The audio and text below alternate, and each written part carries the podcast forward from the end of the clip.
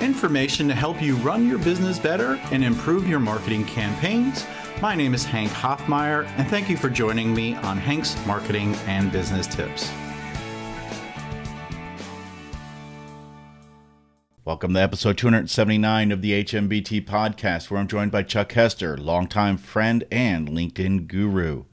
I asked Chuck what to do when you start networking more, since the world seems to be opening up a little bit and people are gathering in public places. Have a listen. Hey, everybody, Hank Hoffmeyer here. Hey, I'm Chuck Hester. Chuck and I have been friends for a long time. We had a little bit of a break. We met in around 2010. Hung out for a while. We were a on break. a break. Yeah, we did. We got back together.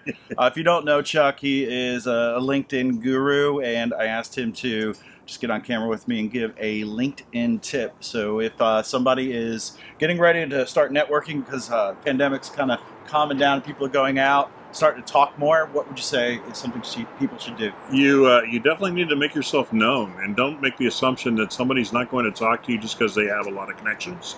Uh, but make sure that those that first reach out to them is not a generic invitation, something that uh, they have in common with you, and it can't be, hey, I'm in marketing, you're in marketing, and that's not going to do it.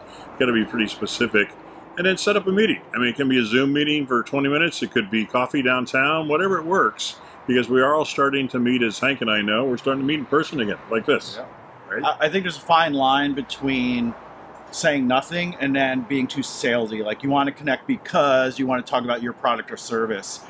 You should probably just at its base just talk about why you want to connect to that person. What was it that stood out from their profile? Or more importantly, if it's somebody you have in common with another connection, mention that. Hey, I noticed you're connected to Joe. Love to connect to you because he told me that you are very knowledgeable or passionate about X.